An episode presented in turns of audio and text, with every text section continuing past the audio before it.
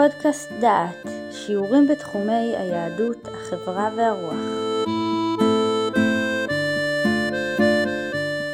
תהילים, מזמור ל'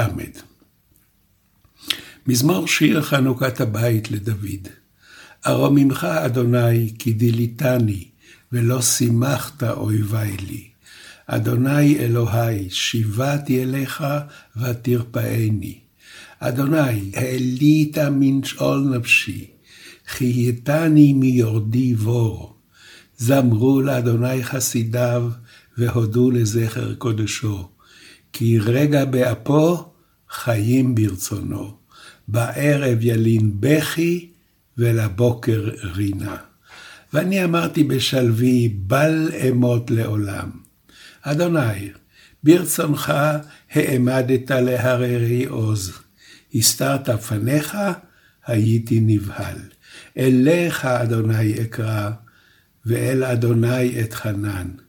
מה בצע בדמי ברידתי אל שחת, היודך עפר, היגיד עמיתך, שמע אדוני וחונני, אדוני היה עוזר לי. הפכת מספדי למחול לי, פיתחת שקי ותעזרני שמחה.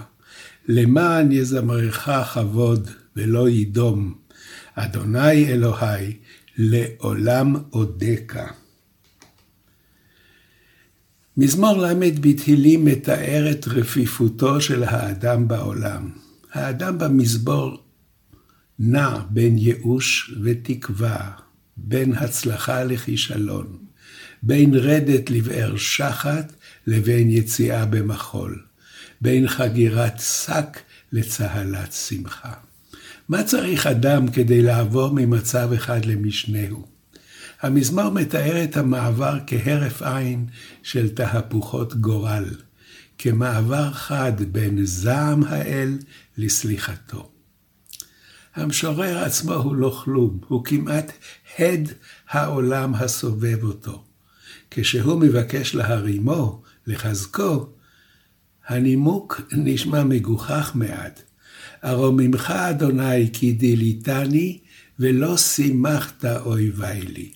הבעיה המרכזית המטרידה את המתפלל היא שאויביו לא ישמחו. כאילו הוא עצמו, הרגשותיו, הצלחותיו, כישלונותיו, כל אלה אינם חשובים ואינם מרכזיים. פעולות הגומלין בין האדם לאלוהיו מוצגות בפסוק במין איזון מוזר. ארוממך, אדוני, כי דיליתני.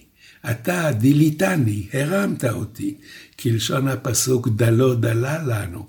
ואני ארוממך, ארומם אותך. וכל זה למה? ולא שימחת אויבי לי, כדי שאויבי לא ישמחו. ומדוע ניצל המתפלל? מה עשה לשם כך? והוא מסביר, אדוני אלוהי, שיבעתי אליך ותרפאני. אדוני העלית מן שאול נפשי, חייתני מיורדי בו. כל שעשה המתפלל הוא שבעה אל השם, רק שיבה וכבר נרפא, וכבר עלתה משאול נפשו. חייתה מרדת לבור שחת. אנו מבחינים בהד של מחלה אנושה, בחרדה לחיים עצמם. המשורר רואה עצמו מועמד לרדת לבור קבר, והוא כבר נמצא בשאול, מקום מושבם של המתים. אנו זוכרים את הפסוק, כי אין במוות זכרך, בשאול מי יודלך. והתפילה עושה לו שלושה דברים. הוא נרפא, נפשו עולה מן השאול, והוא זוכה לחיים במקום לרדת לבור קבר. וההצלחה הזאת הופכת אותו מאדם פרטי למיטיף לציבור. לפני רגע התפלל להצלתו, וכל מה שעניין אותו היה שלא ימות, ואויביו לא ישמחו. מי שניצל, מראה הוא עצמו כדוגמה ומופת לכלל, והוא פונה לשומעיו. זמרו לאדוני חסידיו, והודו לזכר קודשו, כי רגע באפו חיים ברצונו. בערב ילין בכי, ולבוקר רינה.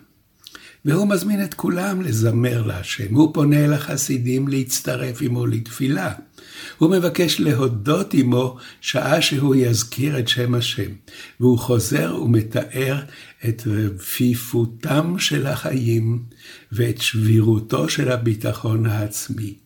כי רגע באפו חיים מרצונו. בערב ילין בכי ולבוקר רינה. המבנה המרובע של הפסוק מראה את המעבר החד. רגע באפו, רגע אחד של כעס, והאדם ילין בערב בבכי. ומשנהו חיים ואור, והאדם מקיץ לבוקר של רינה. מה בין בכי ורינה? מה בין חרון אף לחיים שהוא רוצה להקנות לבני אדם? הזמרה, התפילה, הפנייה אל האל.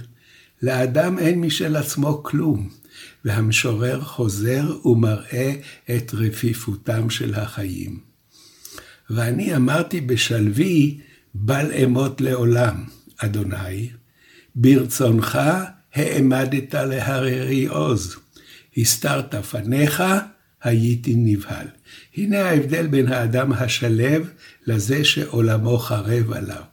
רגע אחד בל ימות לעולם, אני חזק ואין בלתי, ורגע לאחר מכן הייתי נבהל. רגע אחד אדם חש עצמו כהר שאין להזיזו, ומשנהו הוא מבוהל וחרד. ושוב חוזר המשורר ומבקש מאת האל עזרה. אין לו נימוק בזכות עצמו, לא מעשיו, לא עברו, ואף לא עתידו על כף המאזניים. נימוק אחד בפיו. והנה הנימוק, מה בצע בדמי ברידתי אל שחת? היודך עפר? היגיד עמיתך? שמע אדוני וכונני, אדוני יהיה עוזר לי. כאילו האל מחכה לתודתו של האדם, ואם ימות יפסיד תודה זו, והמשורר חוזר ומעלה נימוק זה. הפכת מספדי למחול לי, פיתחת שקי ותעזרני שמחה, למען יזמרך כבוד ולא ידום. אדוני אלוהי, לעולם אודקה. האדם אין לו משל עצמו כלום. כל חייו רופפים. הצלחותיו תלויים על בלימה. דבר אחד מחזיק אותו, היכולת לזמר לשם, היכולת לכבדו. ונימוק יחיד זהו העומד בלב המזמור. חיי, אומר המשורר, לא כלום הם. הצלחתי בן רגע תאבד. אבל דבר אחד אני יודע, לשיר, להודות לך, להכיר בחסדיך.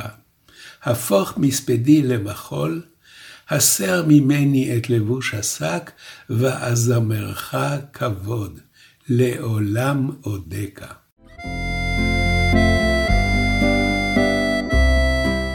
שמעתם שיעור מתוך הקורס עיונים במזמורי תהילים, מאת פרופסור יהודה אייזנברג ובהשתתפות דוקטור יהושע רוזנברג.